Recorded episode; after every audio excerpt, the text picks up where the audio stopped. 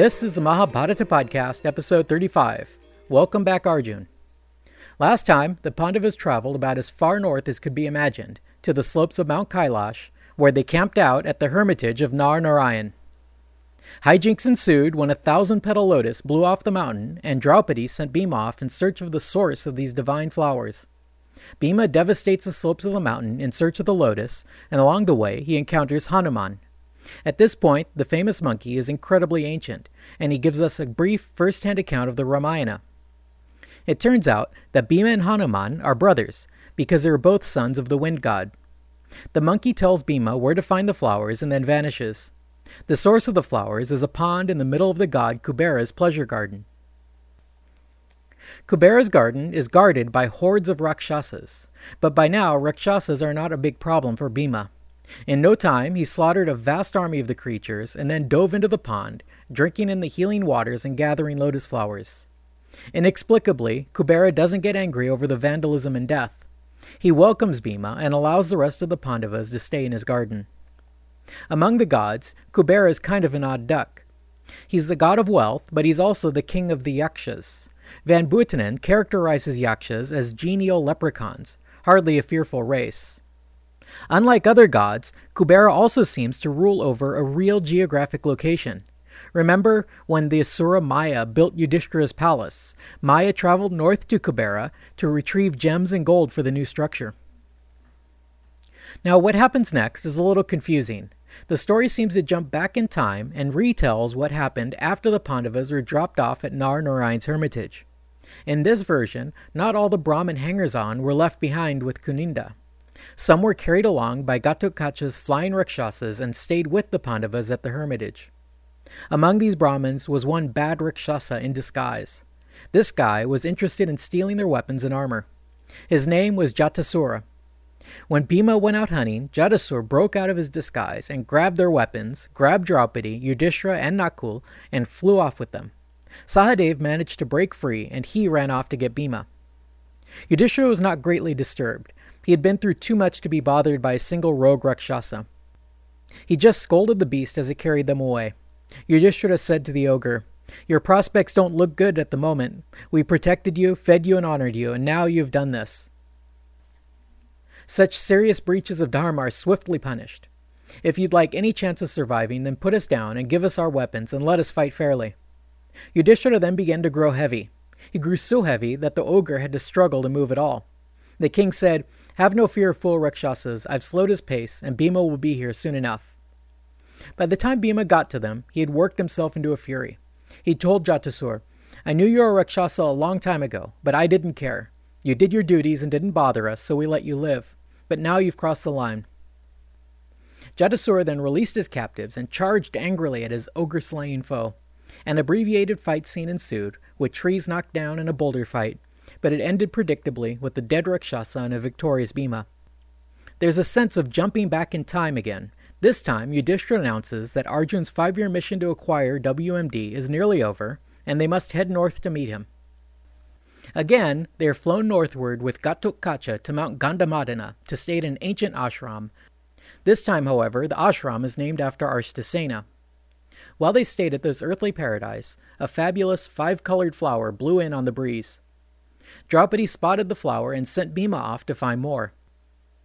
This time, Bhima invaded Kubera's kingdom, and he was immediately engaged in a war with all the Yakshas, Rakshasas, and Gandharvas that lived there. Bhima killed vast numbers of them and sent the remainder running in fear. Only the Rakshasa leader, Manamat, continued to fight. This Rakshasa general put up a good fight, but Bhima in the end killed him as well. Once again, Yudhishthira heard the commotion on the mountaintop and quickly headed up there to see what Bhima was up to. When they got there, Bhima had already killed or scattered all the enemies, and Yudhishthira begged him not to do it again. While this reunion was taking place, Kubera rode up in his chariot with a large force of fairy tale creatures behind him. The Pandavas prepared to fight until they saw Kubera was laughing and smiling. He told them everything was fine. Bhima had just been fulfilling a curse made long ago. It turns out that many years before, Kubera had gone to a convention of the gods with his buddy Manamat. Manamat sort of crashed the party and spat on Agastya while he was performing a sacrifice. The irritable old sage cursed Manamat to die, along with his minions, at the hands of a human, and that Kubera should also suffer for it. So Bhima had done them all a favor, and Kubera was happy with the outcome. This time, Kubera did not invite them to stay. He sent them back to Arshthasena's ashram with some gifts.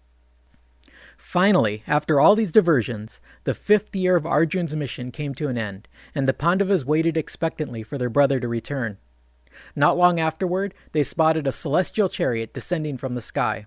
It was Indra's chariot, driven by Matali, with Arjun, diademed and garlanded, riding shotgun. Piled in the back were heaps of magical weapons. Vyasa switches to poetry at this point to cover the joyful reunion of the five brothers. Arjun dismounted the chariot, showed them all the cool stuff he picked up from the gods, and then told them all about his adventures in heaven. Most of Arjun's story was a retelling of his journey to heaven, how he fought Shiva, learned to use various weapons, and then studied dance with Chitrasena. Arjun then went on to say that, after he had mastered all the divine weapons, his father Indra then demanded his guru fee.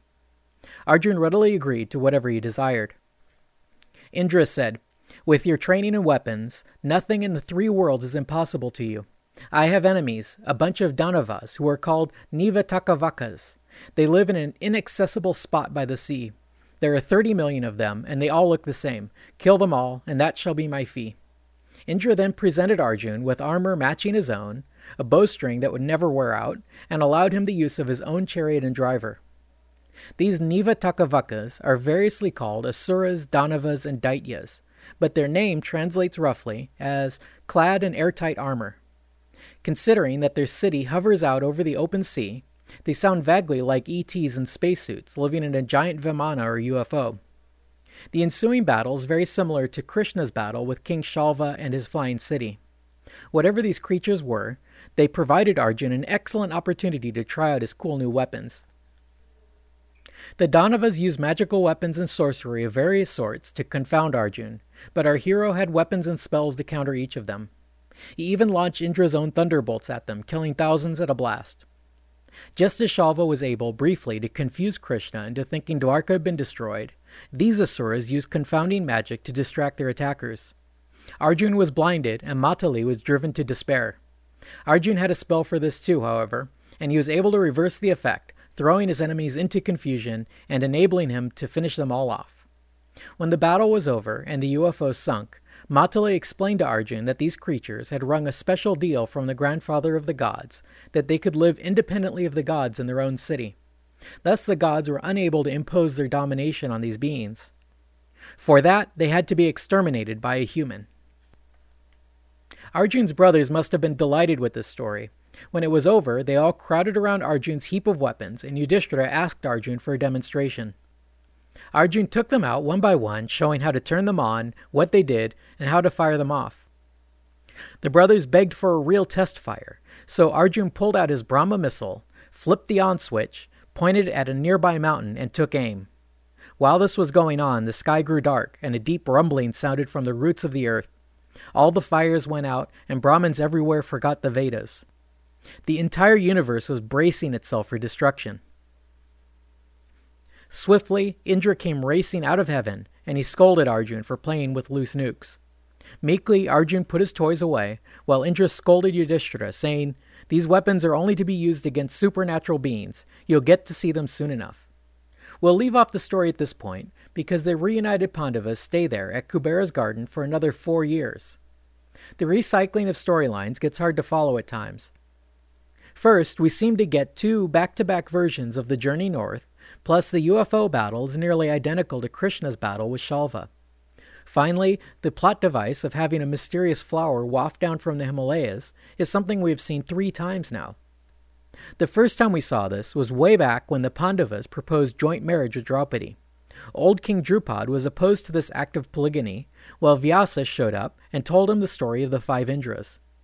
In that story, the flower was spotted floating down a stream, and Indra followed it to the source where he got into a fight with Shiva in disguise as a boy.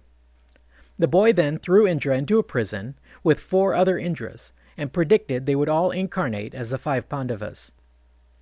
There are subtle threads running through all of these tales, but we may never know how they originally related to each other.